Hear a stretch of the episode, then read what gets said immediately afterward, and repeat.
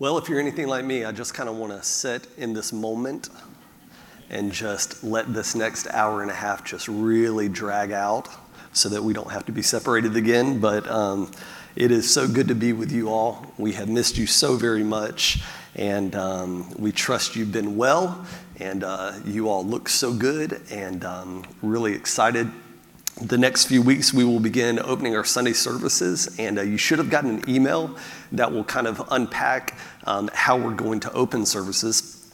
If you did not get that email, please contact the church office. Um, we want to make sure that, that you know how we're going to do that and you are in the loop and everything. Um, we want to encourage you if you have not been able to keep up with our series on Wednesday nights, you can catch up on YouTube. Uh, every Wednesday is recorded. And basically, what we've been doing is we've been going through a series. Um, the title is For Our Good. Basically, what we've been doing is unpacking a lot of. Um, theological concepts and words and verbiage and trying to really make them understandable for the average person. Um, there are so many things in the, in the Christian faith that can be so confusing and so frustrating when you hear them in a pulpit or hear them um, in a sermon or in a song, even. And so, what we want to do is kind of break those down a little bit, make them a little bit more um, edible for us so that we can understand at a different level. Um, so, you can catch up on YouTube uh, if you want to. Before we get started tonight, um, I want to express um, my heartfelt um, sorrow and my grief um, for our brothers and sisters in the black community um, this week. Um, there has been just tremendous pain and hurting.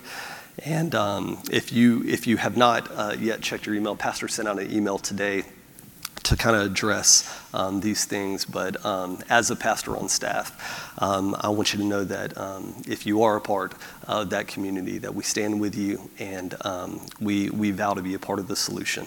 Uh, moving forward. And so we love you so much. Uh, tonight, if you have your Bibles, we're going to go ahead and um, jump in. What we're going to do is we're going to be focusing in Ephesians chapter 4 tonight, primarily.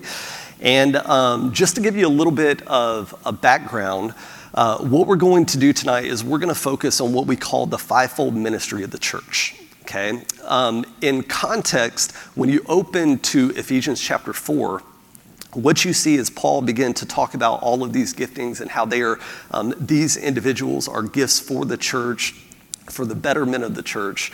But what's important to understand is that the first three chapters of Ephesians, what Paul is doing is he is just going on, literally, he is going on a rampage. He is just ranting about the goodness of God in Jesus Christ, how we have come from death to life and we are new creations.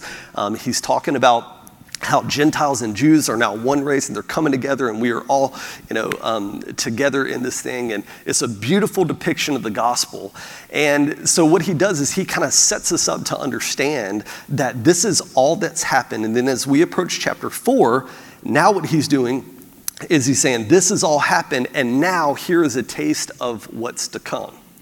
So it's kind of like a, um, a movie. I'll give you a, uh, I'll tell you a a terrible little secret that I have. Um, one of my all time favorite movies is the original Godfather. And I know this is a, a, terrible movie. I will say this I've never seen the unedited version. I've only seen the edited version, okay? And the edited version is bad enough, okay? So I never plan to see the unedited version. Um, but I'll say this um, I love the story, I love the storyline, I love the, the evolution of the characters and all these kind of things.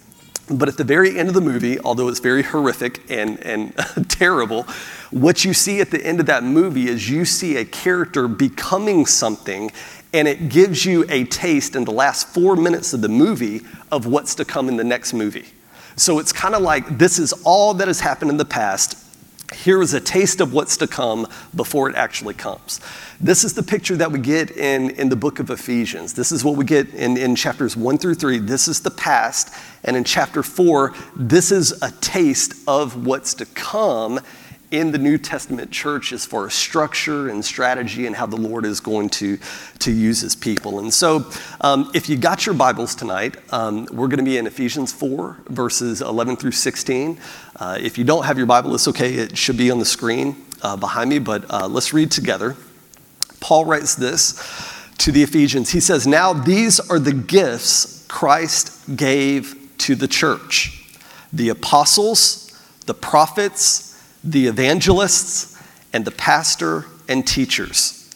Their responsibility is to equip God's people to do his work and to build up the church, which is the body of Christ. This will continue until we all come to such unity in our faith and knowledge of God's Son that we will be mature in the Lord, measuring up to the full and complete standard of Christ. Then, in other words, what he's saying, he's saying after these gifts of God have been implemented into the church, following that, we will no longer be immature like children. We won't be tossed and blown about by every new teaching. We will not be influenced when people try to trick us with lies so clever that they sound like the truth. Instead, we will speak the truth in love growing in every way more and more like Christ, who is the head of his body, the church. He makes the whole body fit together perfectly as each part does its own work. It helps the other parts grow so that the whole body is healthy and growing and full of love. And so tonight we're gonna, we're gonna unpack what it means to uh, be an apostle and a prophet and an evangelist and a pastor and a teacher and some nuances with all that. But before we even get into that, let me just make this incredibly clear. Um, there are a lot of different interpretations to this particular scripture right here. And so tonight, my goal is not to tell you you know why we don't call pastor chitty bishop chitty. Um, my goal is is not to go into all the reasons why we do and don't do certain things.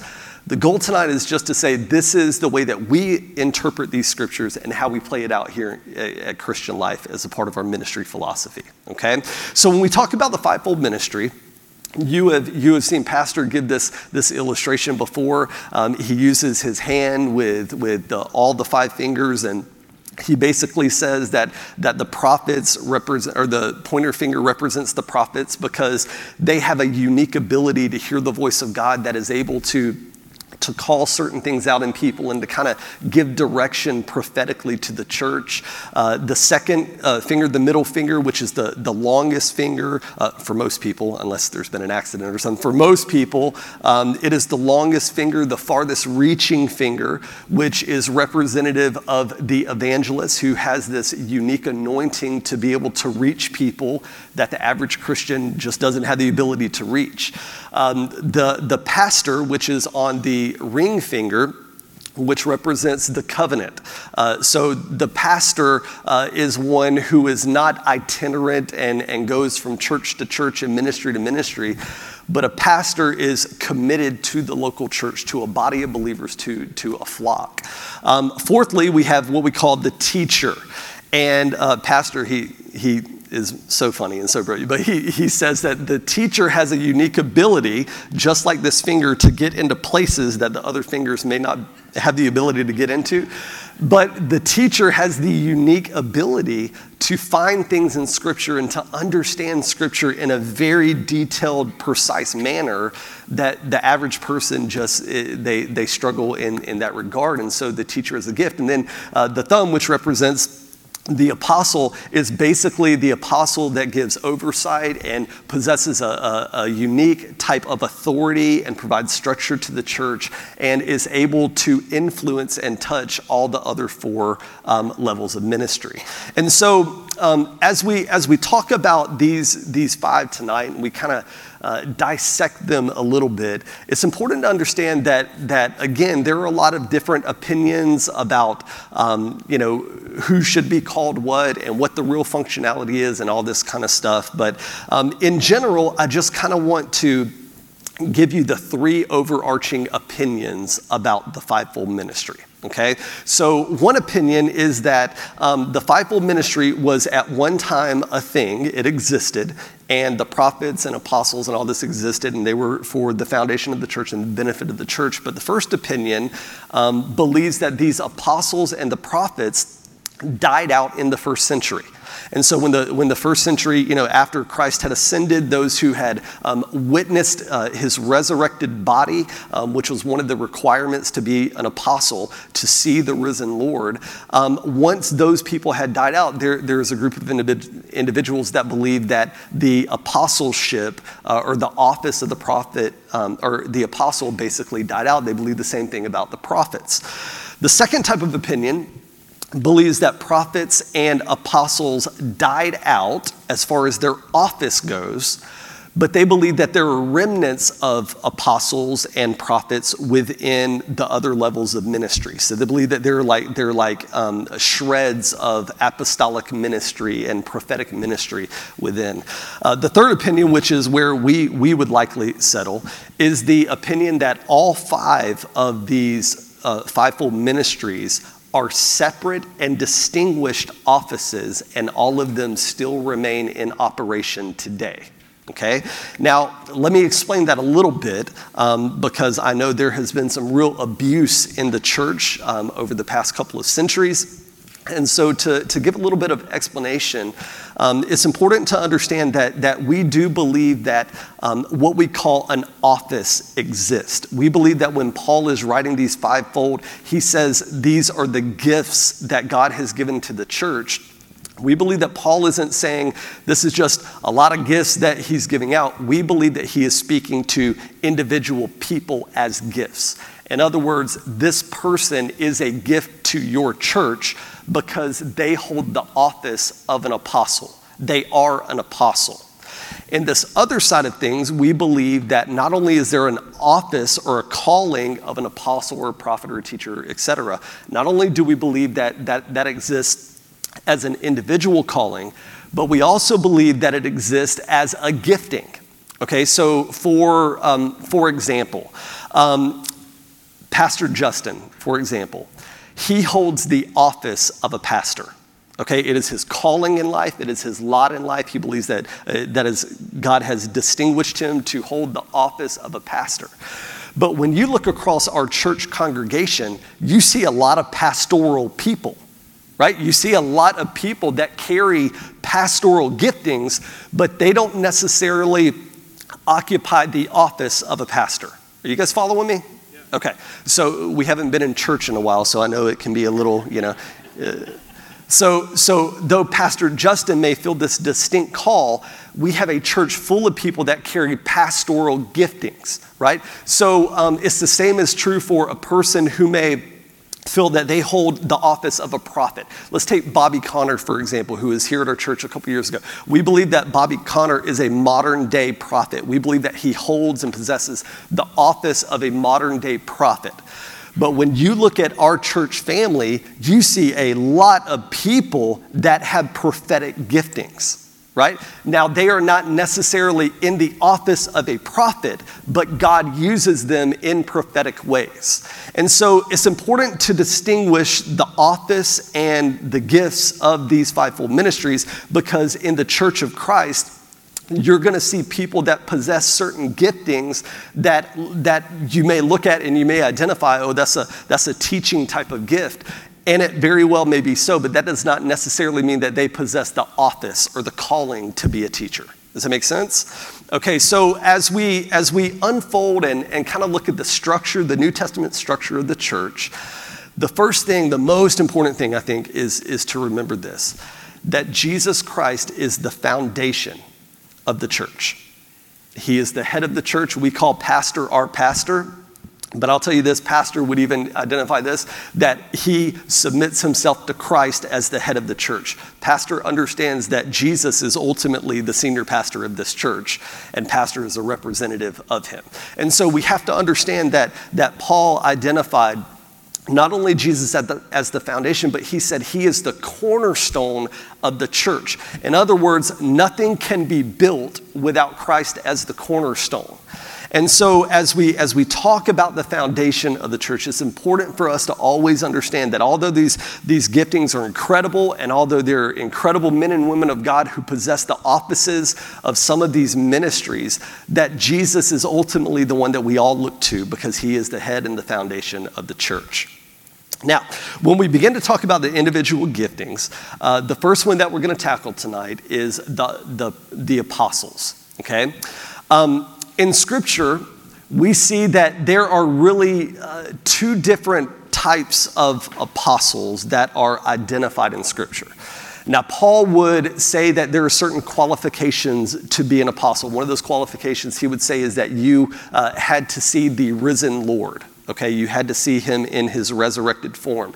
And so there is like an original group of apostles, such as uh, Peter or the apostle John, uh, Matthew would be considered one of these apostles, um, and their role is to, especially in the first century church, was to establish authority, to give a type of structure to the church. So, this is why in the book of Acts you see uh, Ananias and Sapphira when they come in, when they're called into the carpet, they're not called just before, you know, some random group of people to be, you know, their fate to be decided. They are brought before Peter. They're brought before him because he is an apostle and he possesses this authority that the average person doesn't. Um, the very word apostle means a person who is sent out and commissioned. So the original apostles, the original 12, um, they were people that were unique. We're going to call them the original apostles. Um, there's a second layer of apostles that we find in Scripture. They are not, we, we need to be careful not to classify them as like second tier apostles, okay? They're not, um, they're, they just happen to come later than the original apostles. But it's important to understand that they were different than the original apostles. The original apostles had a specific calling, a very unique type of ministry, a foundational ministry that was very important and commissioned to them by Jesus. The second level of apostles um, is, is people identified in Scripture like Silas and, and Barnabas. Even Paul himself, technically speaking, kind of falls into this second, I'm not even going to call it a second tier, I'm going to call it a second generation of apostles.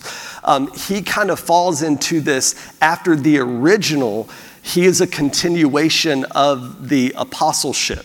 Um, Paul, he says himself, he says, um, I was born at, at, the wrong time, basically, is what he says. I was born out of season um, because I saw Jesus in his risen form.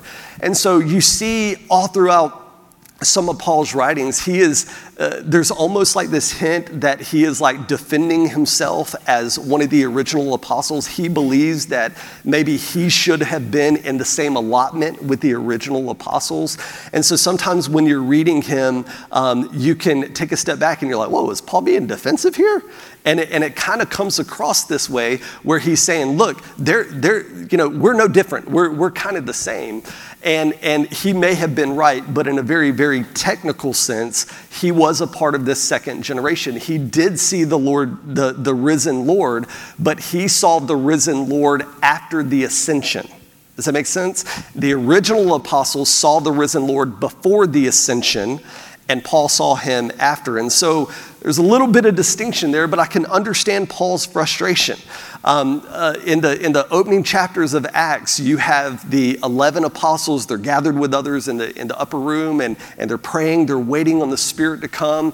And they realize that Judas is no longer with them. Judas has, has betrayed Christ and now he's, he's ended his own life. And they come together and they, they decide listen, we've got to replace him. There's got to be 12. Jesus called for 12. There's only 11. There's got to be 12. And so the Bible says that they do um, what, what they were taught to do in their uh, Hebrew culture. They, they go and they, they pray and they cast lots, and the lot falls to a man named Matthias. And, and so he becomes the 12th apostle.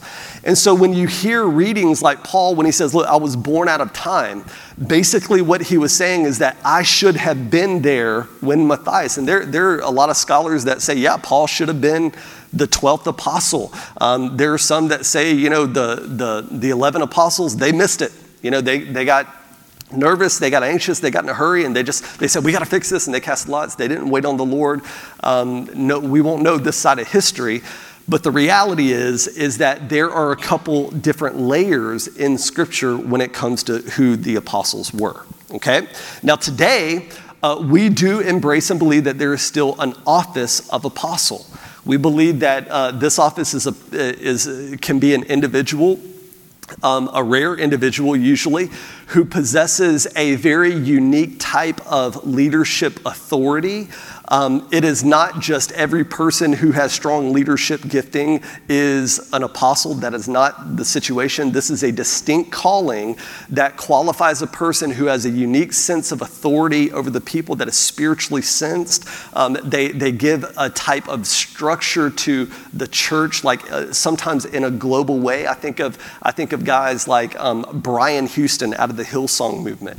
And I know that there are theological complications, no matter who I say, there are theological complications. But um, the reality is, when you look at a man like Brian Houston, it's easy to see how he may be classified as a person who is a modern day apostle. He has a global reach, he gives structure and authority to the church. People recognize him uh, on a spiritual level as one who has a different sense of authority than the average person.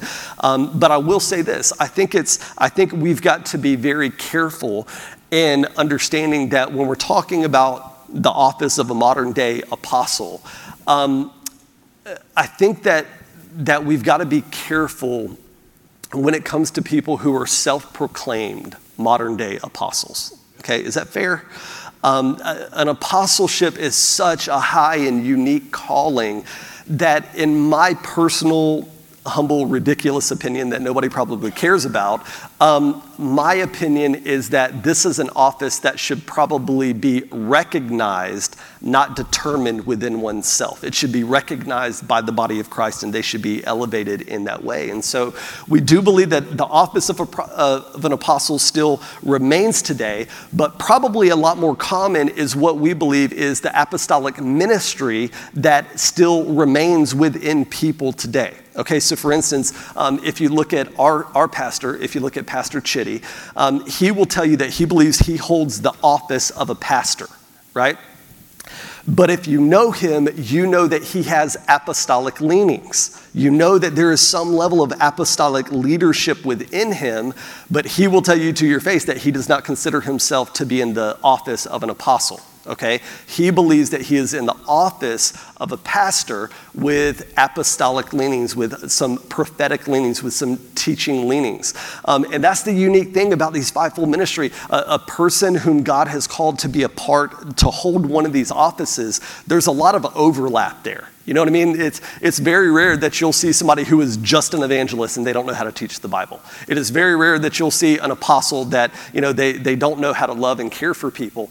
The reality is this, is that there, there are a, a lot of over, overlapping things that happen um, with these. And so instead of, um, uh, one way to, to look at it may be to say that, um, like for pastor, for ex- uh, example, I would consider pastor a pastor, but I would say that he is a prophetic pastor. Okay? I would not say that he is a pastoral prophet because he doesn't consider himself in the office of a prophet. He has prophetic leanings. Am I clear? Am I being clear? Okay. Uh, he has prophetic leanings, but he is a pastor. So we would say that he is a prophetic pastor, not a pastoral prophet. I would say a man like Bobby Conner is a pastoral prophet. If you ever talk to him personally, you feel like you're one of his children. He is, he is very caring and loving, he's very pastoral, but he holds the office um, of a prophet. Okay, and so um, when we when we talk about apostles, I know that's that's more of a, a, rare kind of thing, and I know there is a lot of confusion in the church. There really, really is in the modern day church about who should be considered apostles and different things like that. My opinion is I'm not going to get involved at that, level because that is far above my pay grade. Um, but we need to use discernment. We need to look to Scripture. We need to ask wisdom. Um, we need to ask really qualifying positive questions before um, we begin identifying people um, in these offices. The second level that, that we classify is what we call prophets. Um, in scripture, you'll see prophets uh, were people who had incredibly unique insights right? Um, they, they are known for, like, when we typically think of a prophet in Scripture, we typically lean, we, we immediately go to somebody who can predict the future, right? They're, they're, they're predicting a, a, another pandemic or they're predicting you know, the downfall of a nation, all these kind of things. And that is very, very true in most cases. But prophets are not just limited to their miracles or being able to predict the future. They, there is a gift of foretelling at times. God may give them insights to events that are going to happen in the future, but prophets are very strong in the gift of also um, forthtelling. Okay, so there's a different there's there's foretelling, which is kind of like predicting certain events or what God is going to do, but there's forthtelling, which is a very direct, clear word from the Lord, which causes deep repentance to come quickly okay? The prophetic office carries that type of anointing. We see this all throughout Scripture. Um, we see in the Old Testament where um, most prophets were able, in, in, just by God's providence, they were usually able to gain an audience with a king or a ruler. Uh, you see Moses, who is a shepherd boy out in the, in the middle of nowhere, and then he comes into Egypt, and immediately he has an, an audience with the Pharaoh. Uh, we see Jeremiah, we see him have audience with multiple rulers, and, and so God has a unique favor upon their lives when it comes to um, uh, rulers and people in, in great levels of authority, because um, prophets, scripturally speaking, would oftentimes have a unique perspective, uh, God's perspective, about situations situations that the average human being just would not usually have. Oftentimes, when you see a prophet show up in the scripture, they are speaking about something not necessarily hundreds or thousands of years in advance. Oftentimes, they're speaking to a very real time event that's going on, and the people of the nation are trying to discern and figure out what's going on. And so they call the prophet. The prophet stands in, and the prophet says, Thus saith the Lord. This is the Lord's perspective on what's unfolding. And so, this is how we, we see the prophets all throughout Scripture. Um, we see them giving direction, we see them uh, forewarning people about different things. I think of Agabus in the book of Acts, who, who goes to Paul and he says, Listen, Paul, if you go to Jerusalem, bad things are going to happen, right? And Paul does it anyway. But Agabus stands in the gap for Paul and he says, Listen, the Lord has shown me that if you go, you're going to be bound up, some bad things are going to happen. And so, they had this unique ability to forewarn us about things that God has revealed to them. Um, this is what we see in Scripture.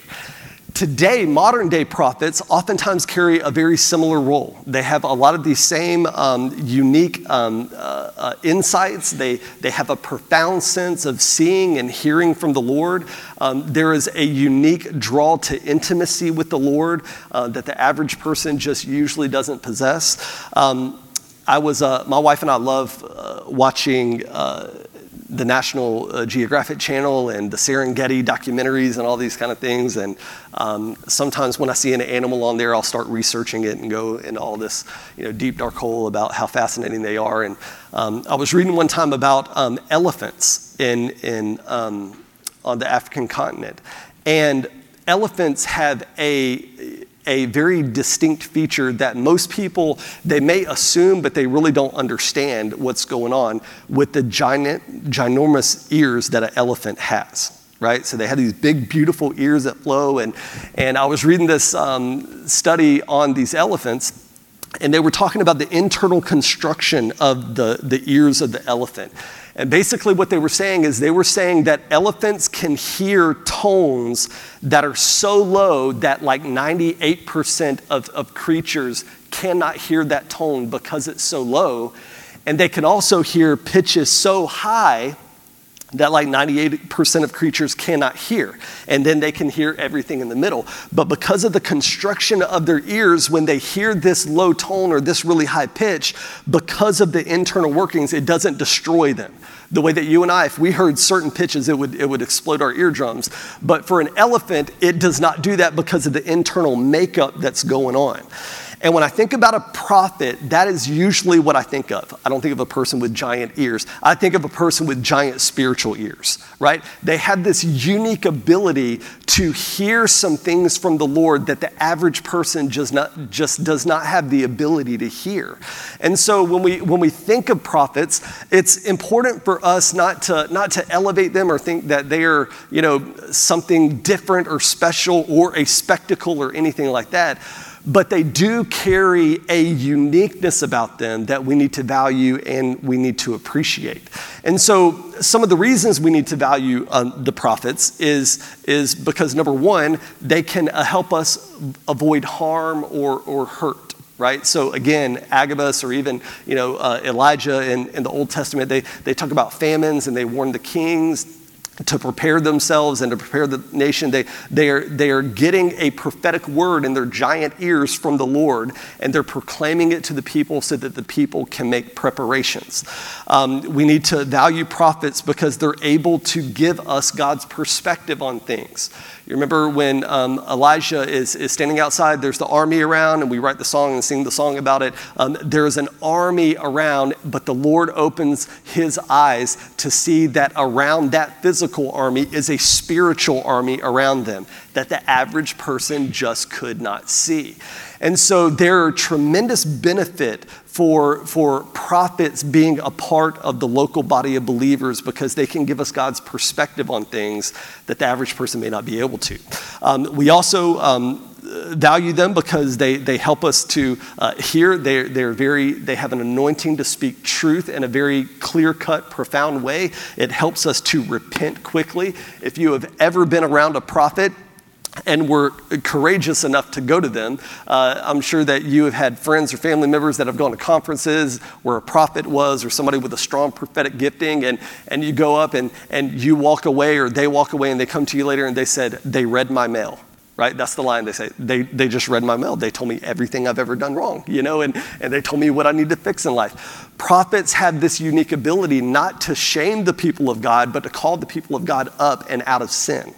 And so we need to, we need to value the prophets. We don't need to be afraid of the prophets. We don't need to be um, afraid of all this.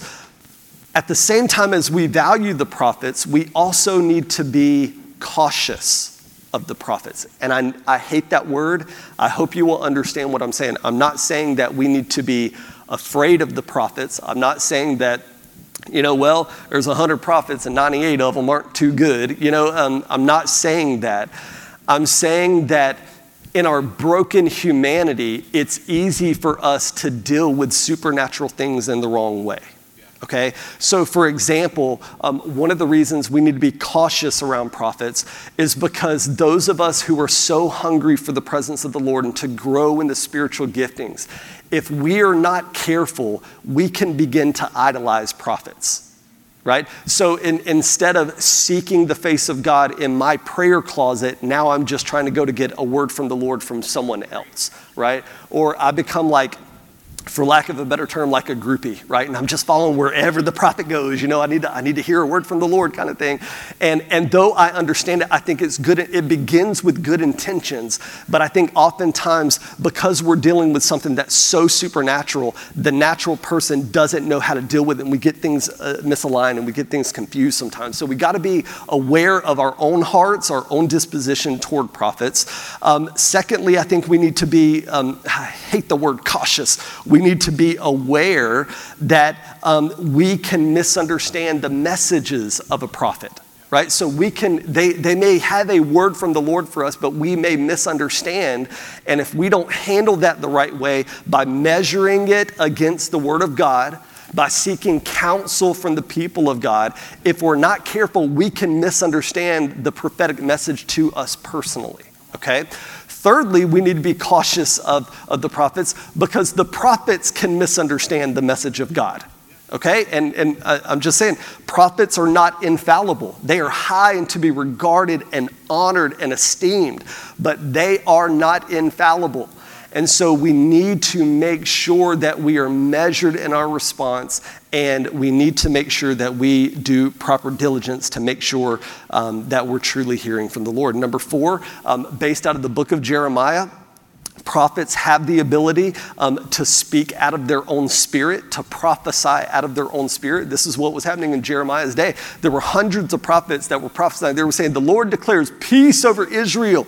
The Lord declares peace. And one prophet comes in on Jeremiah Jeremiah is saying, You are wrong. And he comes and he basically attacks Jeremiah.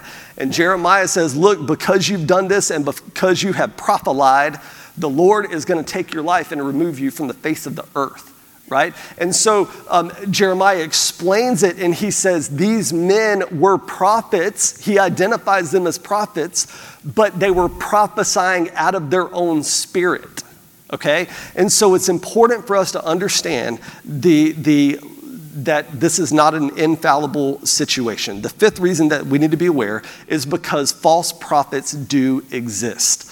Um, usually the, the prophetic office will oftentimes speak to things or to situations or to world events that are outside of Scripture, but it should never contradict Scripture. Does that make sense? So, so everything that a modern day prophet says you're not going to be able to find it necessarily in the scriptures, but it should align with the scriptures and not contradict the scriptures. If it contradicts the scriptures, it's wrong. There's no question, there's no discussion, there's no argument. It's wrong if it contradicts the scriptures. And so it's important that we understand this. Jesus said, Look, Jesus said there, there are going to be many false prophets that arise, they deceive many people. Paul says, Look, don't be deceived by the false prophets or the false shepherds that come into play.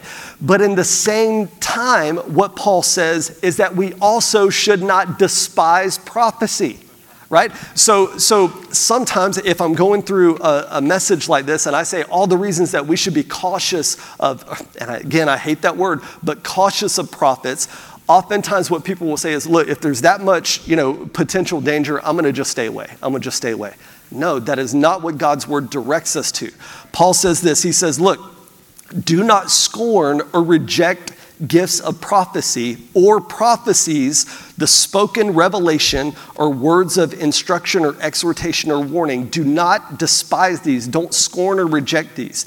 But test these things carefully so that you can recognize what is good. Hold firmly to that which is good. And so Paul's saying, look, look, there, there are all these kind of warnings, there are all these kind of reasons. You need to, you need to guard, you need to just make sure that, that you're walking the right way when you're, when you're dealing with things in the supernatural realm. But listen, don't despise it, don't reject it just because you don't understand it. Don't reject it just because you're afraid of it. Embrace it, measure it, test it. Measure it with, with the people of God, measure it with the Word of God, measure it with the Spirit of God. See what the Spirit of God says and then hold fast to what is good. And so we, we, we, we just got to walk and make sure that we're not being deceived. We got to walk and make sure that we're not uh, being despised. And I'll say this um, from, the, from the first century, these, there were certain protocols that were set in place regarding the office of the prophet. Um, uh, the Didache was one of the, one of the first um, historical books, I guess you would say, of the first uh, century. Uh, it, it could be called like a church administrative book. And, and the book basically, it's not scripture, but it gives instructions to the first and second century Christians about how to operate and the modes and conduct and these kind of things. And even with the prophets then, um, there are very strict instructions. There are instructions like, listen, when, the, when a prophet comes to town, because they would itinerate, they, they usually wouldn't stay in one spot, but the word of the Lord would spread. It would say, when a prophet of God comes to town, make sure you welcome him, make sure you esteem him, make sure you honor him, make sure you do all these things. But then it would go and say, but listen, if a prophet stays at your church, in your congregation, for more than two days, you need to get him on the road because he may be a false prophet right? They say in a moment of inspiration, what he calls spirit led inspiration, if he asks for money or for a meal in that moment, uh, you may want to send him on down the road because he could be a false prophet. This wasn't accusatory, this was a protective stance that the church was using to keep evil out. Right? And so, even in the church today, that's all I'm trying to say is that we need to be wise in our dealings with prophets just like we need to be wise in our dealings with uh, you know every ministry and with all people. And so um, when we speak um, to the that is speaking directly to the office of the prophet. There's another section which we would call prophetic giftings that again if you if you look at a church like ours we, we have a lot of people that have prophetic operation in their life although they may not be possessing the office of a prophet okay? Um, so we've got these two layers, but then we've also got to understand that there's a third layer, right? So I'll use myself as an example. I, I do not consider myself a prophet, okay? I do not possess the, the office of a prophet. Um, I, I, uh, I would not say that, that I'm daily on a basis encountering prophetic things, but I know that at any given moment, God can use me in a prophetic way right? It's happened a lot of times in my life. So, so that's why I need to make sure that I'm filled with the Spirit so that when the Spirit of the Lord does prompt me to operate in the prophetic, that I can hit stride and I can go in with the Spirit. Okay, so there are these, these three different layers. Am I making sense? I hope I'm making sense here, okay? Um, so that's what we talk about when we talk about the prophets. The third layer is what we call the evangelist the evangelists in scripture were people that were basically like missionaries. They would go into different lands and they had a specific anointing of gospel presentation. And so they could go in and they could just reach people groups that the average person just could not reach. Um, and oftentimes, especially in the first century, evangelists were, um, they were, they were honored, they were revered, but as time went on, the apostles and the prophets were kind of elevated a little bit more, and, and the evangelists and, and the pastors and teachers were kind of you know, pushed to the side as not being as spiritual, as not as much authority.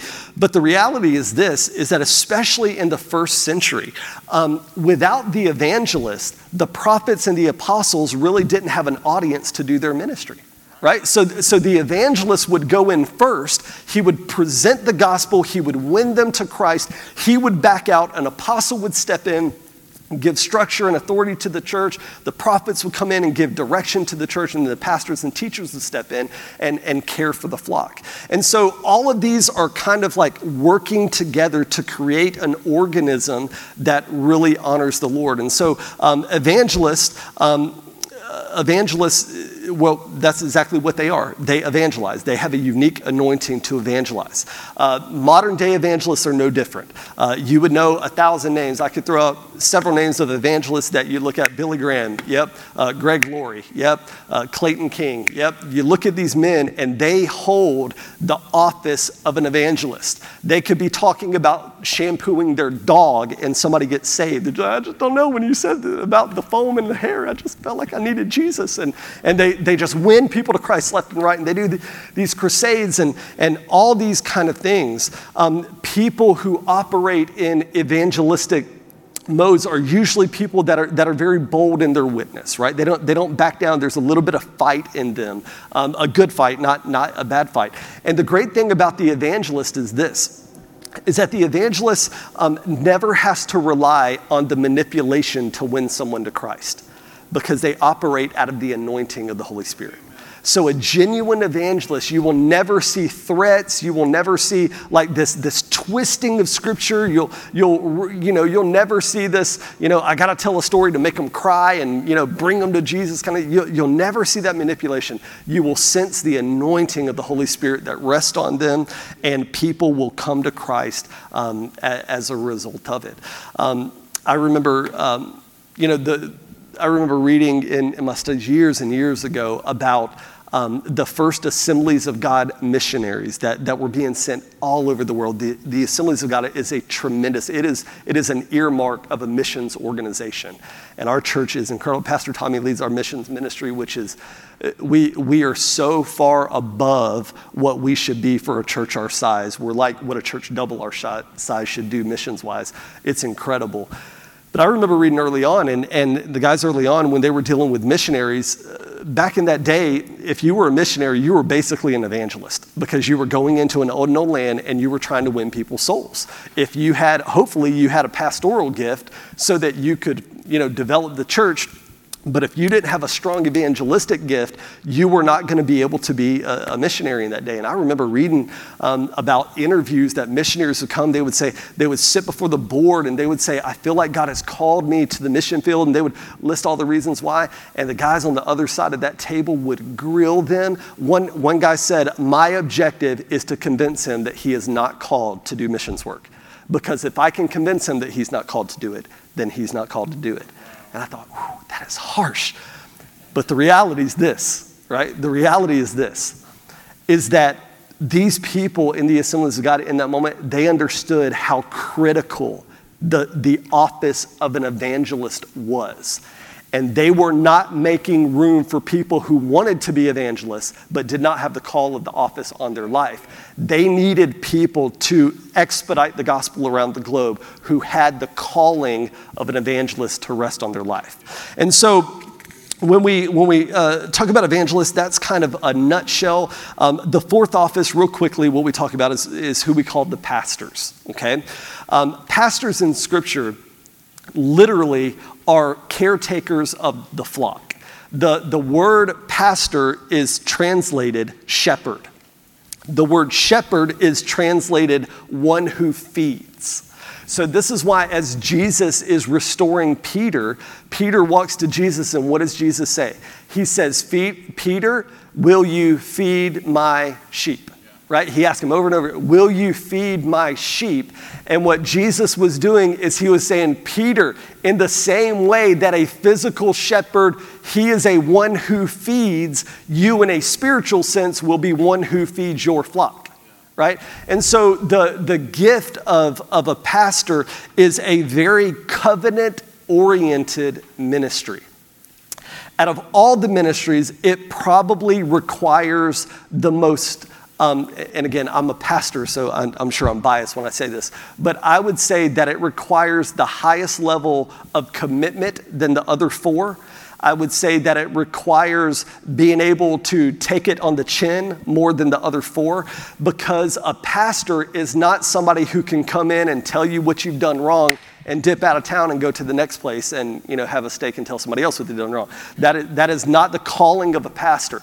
A pastor does that and they have to help the person beyond that sin. They have to help that person be restored. It is a very covenant oriented relationship that a pastor uh, that a pastor has with their flock. Nowadays, the, the, same thing exists. Pastors are what we consider caretakers. Um, you know, the, we are not, pastors today are not mediators between people and Christ. That is not who we are. We are facilitators between people and Christ. We help people along in their relationship with the Lord. But, but scripture makes it incredibly clear that we are all a part of the priesthood. There's no longer a need for a person to mediate between the people and God. Uh, in the Old Testament, you had this idea going of a mediator. You had, you had Moses who would go before the people, then go before God, and, and go between. He would, he would be the, the between man. Um, all throughout the Old Testament, you would have the high priest who would go before God in the Holy of Holies to represent the people, have a word from the Lord, give it to the people. There was this mediator with them and with the prophets. In the New Testament church, that mediator is Jesus Christ. The mediator, the scripture says, listen, there's no longer need for a mediator. The only mediator, your new high priest is Jesus Christ, and you have full uh, functioning access to him. And so when we, we understand that, that this is not a mediation between people and God. This is what, um, you know, a, a, couple of centuries ago got the Roman Catholic Church in a lot of trouble. Um, there, were, there were priests who would basically, and this wasn't all the priests, but there were some corrupt priests that would set themselves up as mediators between the people of God and they would basically manipulate and pervert the system and say, you know, if you want access to God, if you want forgiveness from God, you come to me, you talk to me. And if you want forgiveness, if you'll give the church X, Y, Z, you'll give me a meal or give church money or whatever, I will go to God and ask Him to forgive you, and hopefully He will forgive you. Got the church in a whole heap of a mess, which brought about the Protestant Reformation which some, some great men of God stood up and said, This is not right. Jesus was our, our final mediator between God and man. There's no longer a reason for people to stand between this. And so, so today, it's, it's no different. We are not mediators, we are facilitators, but we are shepherds. And scripturally speaking, and today speaking, shepherds are, are people. If you take a physical shepherd, we were in Israel a couple of years ago, and I am still so bitter because the entire 11 days we were there, all I wanted to do was see one shepherd in the wilderness. That's all I wanted. I just wanted to see, like, I mean, you know, the empty tomb was amazing. Don't get me wrong. Okay, Calvary was all this kind of stuff. But there was one thing on my list that I didn't get to check off, and it was seeing a modern day shepherd shepherding sheep, you know? And Sarah Cabra, every time she would see one, she would say, Hey, shepherd! And I'd look real quick and it'd be gone. That probably happened like seven or eight times.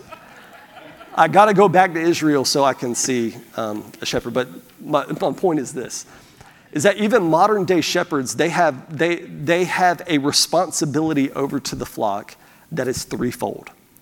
one of their responsibilities is to guide the flock where they need to go. Sheep are not the most incredible animals on the planet. They're not incredibly brilliant or intelligent. They have been known to follow each other off of cliffs to their immediate death. So they need guidance, they need direction from shepherds.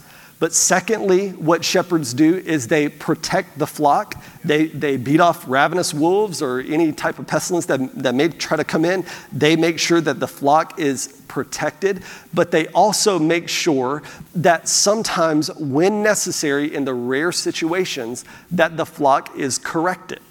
See, oftentimes what can happen in, in shepherding is that physical sheep, if you're going in one direction and you have to get from point A to point B, the sheep can oftentimes begin to go off into another direction that they don't need to go. And so this is why shepherds have staves and they kind of, you know, make sure that they are, they are guiding the sheep in the right direction of where they need to know. But, but just like with, with humans, it would be just like with our children, there is going to be a sheep that continues to go off even though you've been able to get all the other ones on. And at a certain point, what shepherds will do is they will correct that sheep. They will use their staff and they will, they will whack it on the head or on the noggin, you know, and, and make sure it steps in line. Um, I remember I was, um, I was growing up, and my cousin had this painting in his house, and it was, it was a shepherd boy. And the shepherd boy had a staff in his hand, and he had the satchel and all that. And I, I don't know why I was fascinated with it, even as a child. And I remember looking at the, the painting one time, and, and some renditions of the painting, the shepherd boy has a, a lamb that is over his shoulder. And in some of the paintings, you will see that not only is he holding the lamb like this over his shoulder, but in some of them, the lamb has a bandage around his leg. And so when you, when you go and research and inspect and you learn more about the painting, what you understand is this is that shepherds oftentimes, if they had a wayward sheep time and time and time again, and they ran out of space to give them a, a knot on the head with their staff, at a certain point, in order to protect the sheep ultimately, they would take the sheep and they would lay it down, and they would take their staff and they would break the leg of the lamb. The powerful part about it is that they would not leave the lamb for dead. They would take the sheep, they would set its leg, its broken bone, back together, they would bandage it in a makeshift cast, and then they would take that lamb for four, six weeks and they would walk with that lamb with them the rest of the way. That is a beautiful and incredibly accurate picture of a modern day shepherd. Shepherds are people who lovingly guide the flock. They protect the flock with biblical doctrinal teaching, but they also, in the rare necessary cases, they correct the flock when, when they seem to go off course, and they do it in a loving and godly way. And so, when we talk about pastors, this is, this is what we're talking about. Um, again, it is, uh, it is very covenant oriented. Um, it is very, of course, is very special to my heart, but it's a very, a very important office, especially here in the Western culture, um, because it seems to be that we have uh, just an incredible influx of, of pastors in our nation. Fifth and finally, and I've got to hurry, fifth and finally is what we call the office of the teacher.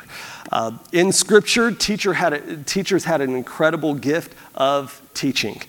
And um, in the first century, it's important to understand that, that the first century Christians did not have a Bible right? They did not have a Bible in the way that we have the Bible today. Oftentimes, letters were circulated around to churches, and by the time sometimes it got to other churches, the letters were tattered and destroyed and half missing and torn apart. And so, teachers in the early church they would receive a copy of the letter. They would stand before the people and they would read the letter to the people. And then, what they would have the responsibility to do is help the people understand what the scripture was saying right? So you got to understand that for many of these first century teachers, they were stepping into environments with, with the church in Rome. The church in Rome had never heard of Christianity. They were surrounded by false gods and idols and greed and money and idolatry and sexuality. They were surrounded and inundated with all this. Somehow they come to faith in Christ, but they don't know where to go from there. And so the teacher shows up on the scene with a group of new converts, and he has the responsibility to read the scripture that he has and help them understand contextually. This is what happened with Moses. And we see it played out in the life of Jesus.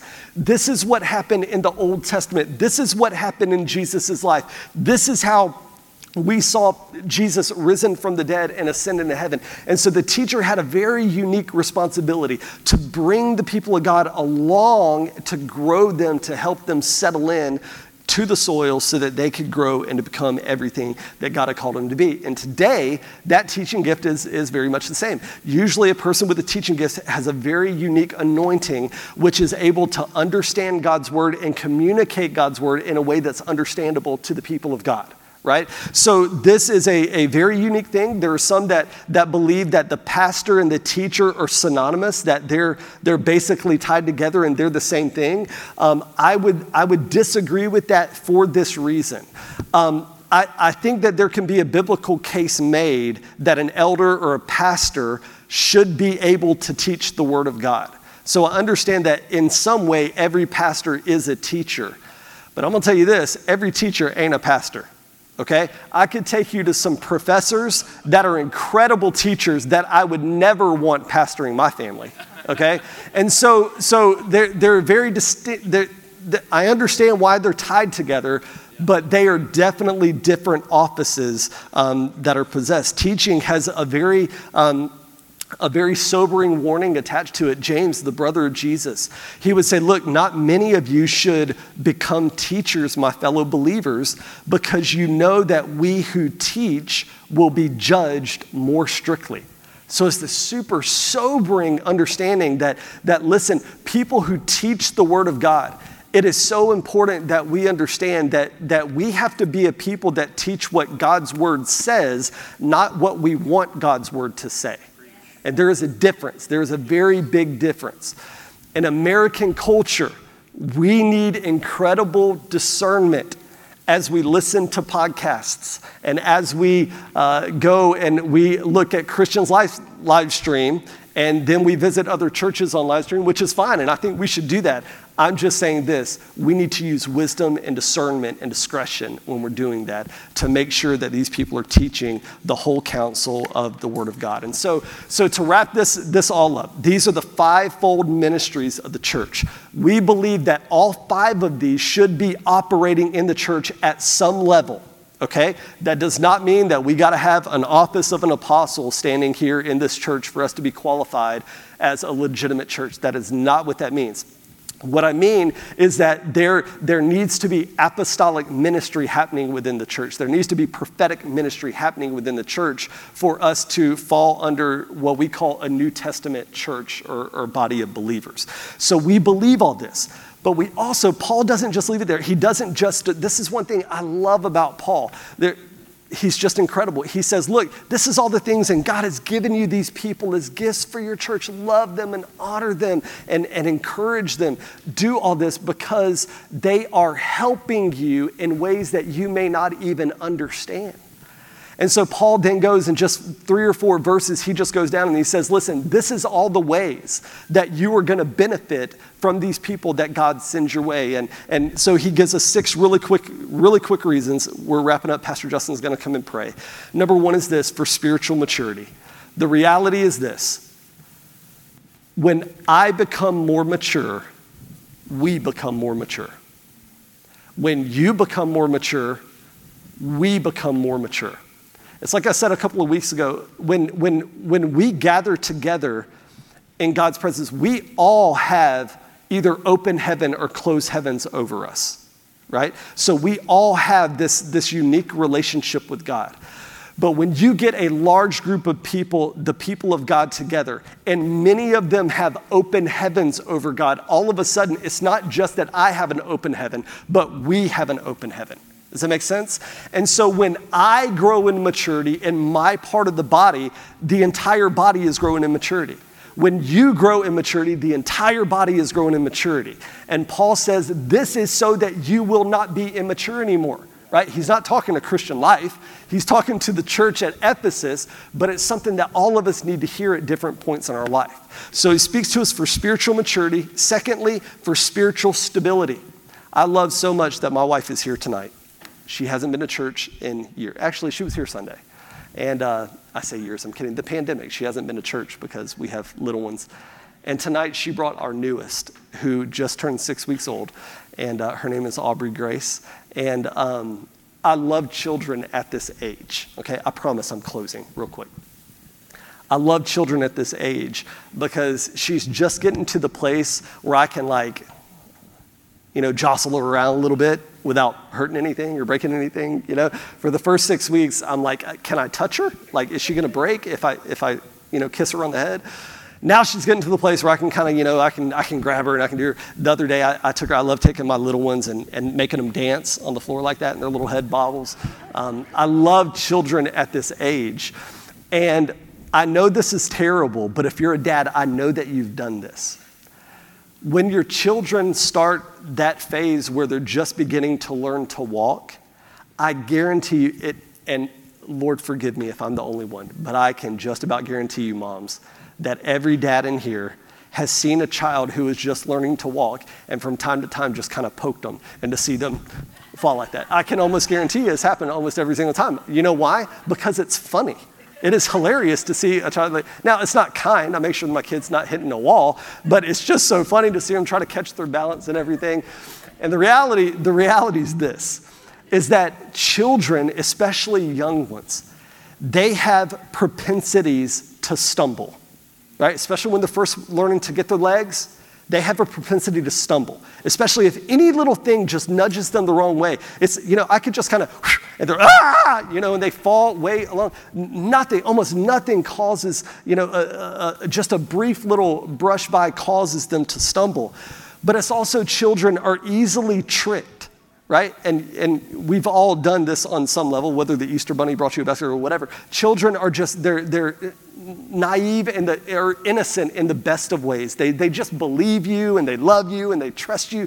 There are all these things. And what Paul's doing here, he's saying, listen, we all begin like spiritual children, and we all can stumble on a pebble. And we all can be so easily deceived and we can be tricked. The reason that we're giving you these gifts of men and women to the body of Christ is so that you will no longer stumble. It's so that you can no longer be deceived. It's so that when you hear bad doctrine, when you hear false teaching, that you recognize it and you turn your ship the other way. He's saying this is for your benefit. This is why they are called gifts because they're for our good. And Paul's saying it's because we all start off like little children and we need spiritual stability, spiritual wisdom. We need to be able to discern what Christ says and what our culture says. That does not just happen without men and women of God who can shape us and mold us in the way that we need to be. We need spiritual stature. We need to grow in the likeness of Christ. We need spiritual giftedness, which next week we're going to talk about. And I promise you, I will not take this long. But number six, when we have all these things, Paul says, look, when you begin to grow in all these things, it's not just you that's growing. He says the entire body is rising together and you're becoming everything that God wants you to become as a local body of believers. And so tonight, I want to pray for you, and then Pastor Justin is going to come and pray for you, I guess. Um, but I just want to in, encourage us. Paul says that the offices of these things are very, very important, and I get that. They, they really are very important. But for all of us as believers, Paul says, look, do your best to desire and to excel in the spiritual gifts. Desire these things. Desire the prophetic gifting in your life. Desire the, the teaching ability in your life. Desire these things. You may not hold the office, but ask God to increase your capacity and your anointing to do the things that He's called you to do. And when we all do our part, we all rise into something very, very special. We're already seeing that very, very special in this church family that's gathered. We are seeing it. I believe it. Father, we love you so much tonight. thank you for every gift that you've given to your church. I thank you for every gift that you've given to Christian life. These precious people are incredible. And my prayer, Lord, is that you will cause a new desire to arise, that you will widen our capacities, and that you will increase our anointings to fulfill the call of God that rest on our lives. I pray you'll bless your people tonight in Jesus' name. Amen. I love you so much. Pastor Justin, will you come?